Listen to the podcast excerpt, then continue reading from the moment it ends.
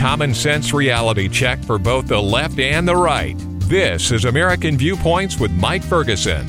Say what you want, kid, uh, just not here and not like that. Yeah, freedom of political speech takes a beating on a major college campus, so we're going to talk about that in just about fifteen minutes. I'm Mike Ferguson. Thank you for staying with us here on American Viewpoints. Something interesting happened uh, just the other day. This past week, I was on the phone with a longtime friend of mine, and she actually told me that she lost two friendships recently, one Republican, one Democrat, because they just cannot associate with somebody who disagrees with them that much. Yeah, that actually happened to her. Okay, so uh, great blog post or op-ed on F E E's website, Foundation for Economic Education. Uh, it is written by Anthony Davies and also uh, James Harrington. And uh, Anthony joins me now. Anthony, thanks so much for the uh, time today. Good piece. Uh, you're framing it as a New Year's resolution to uh, basically let's be better people, politics aside.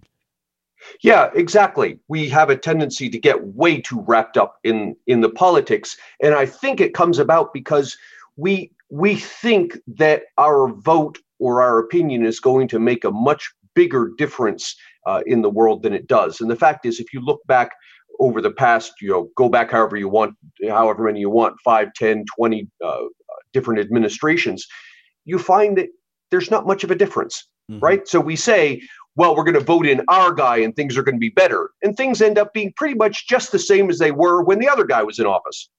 Yeah, exactly. The op-ed title, by the way, is A New Year's Resolution for America.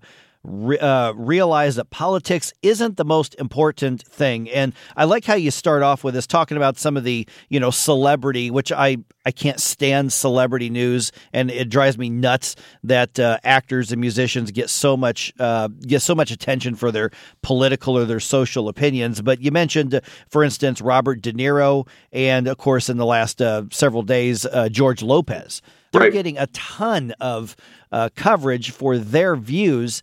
And somebody who says, you know what, let's either find some areas where we agree, or maybe that person I disagree with isn't quite uh, Beelzebub incarnate. And then they get hammered right. for that. And this isn't the first time we've had this kind of hatred over politics, but is anything different, or does it feel different now to you? No, I, it's not any different. You know, you have people on on the left saying that Trump isn't my president. Well, we had people on the right the last time saying Obama yeah. isn't my president. Yeah. Uh, you know, the the fact is there you know, we we we have the system in place for electing, and what comes out of the system is first Obama, then Trump. So yeah, according to the rules, there are presidents. I think that the bottom line here is that people have a tendency to to assume that if someone disagrees with them, it's because they're evil. Right? People on the right don't wake up in the morning and think, you know, how can we make life worse for immigrants? And people on the left don't wake up in the morning and wonder how we can make public schools worse.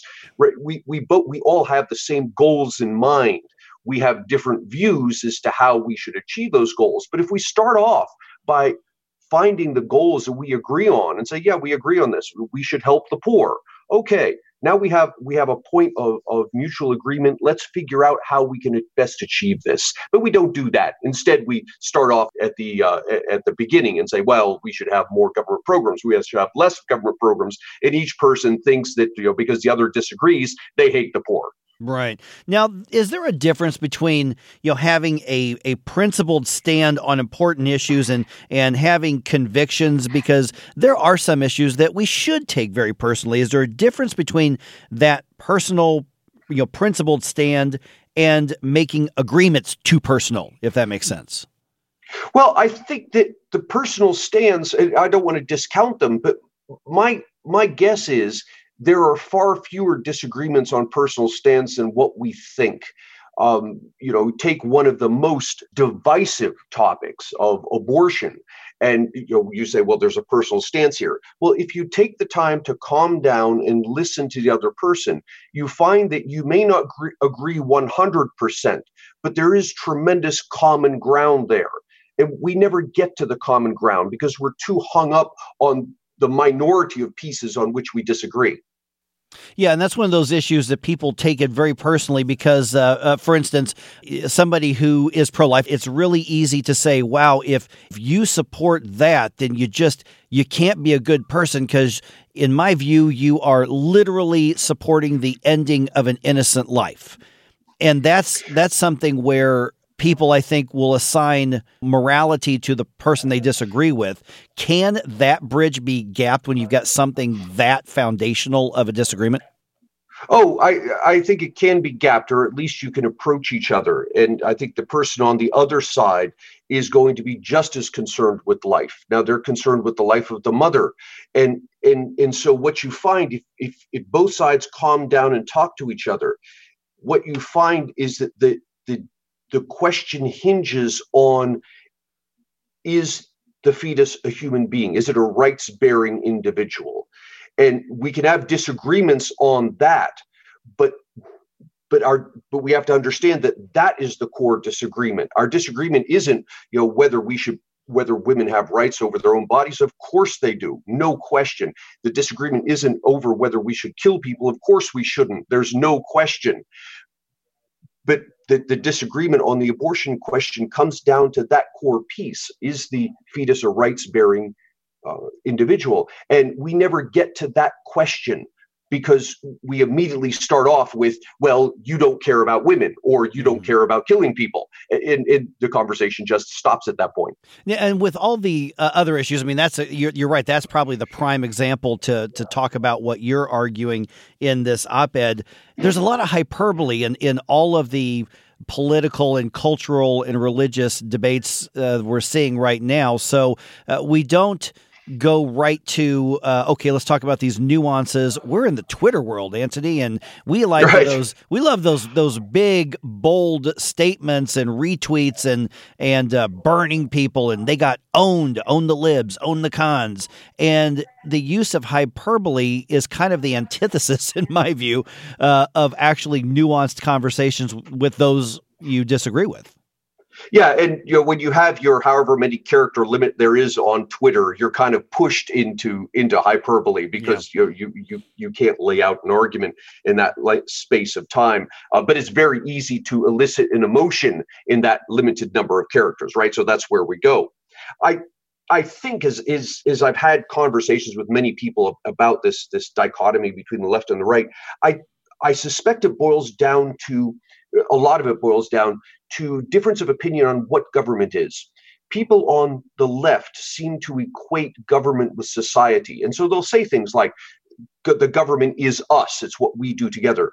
People on the right tend to regard government as a tool that is separate from society. And so you get this weird thing where when people on the left say we should have more government welfare, and people on the right say we should have less government welfare, they're both saying the same thing. They're both saying we should care for the poor. They just have different perceptions as to whether government is an aid or a hindrance in that end. We're visiting with Anthony Davies. He's the uh, Milton Friedman Distinguished Professor at the Foundation for Edu- uh, Economic Education. I like one of the subtitles that's down a little bit in the in the piece itself on the screen. It says, "Keep politics where it belongs." Where does politics belong, and why is that actually important? Politics belongs separate from our personal relationships. I, if I think this comes back to this question of, of what is the proper role of government. If government is a is part of society, if we if we make it part of us, then necessarily the politics gets mixed up. And if we keep it separate and say, look, government is this tool and we use it, it's a powerful tool, but we have to be careful about it. And your relationship with me is something, something very different from that. In fact, that's the basic, that's society, you relating to me. And our relationship to our government is a separate entity and, and needs to be kept in its proper place.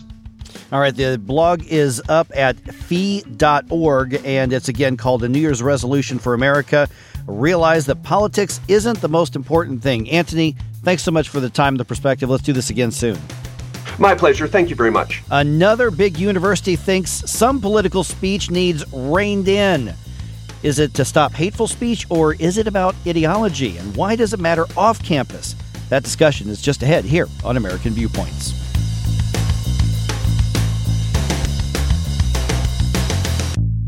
Not completing high school is more of a social thing than it was an academic thing. Even though all these years have passed, I still had that longing to have my diploma.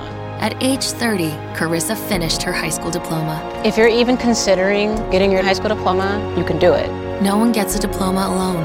If you're thinking of finishing your high school diploma, you have help. Find free adult education classes near you at finish your diploma dot org. That's finish your diploma dot org. Brought to you by the Dollar General Literacy Foundation and the Ad Council.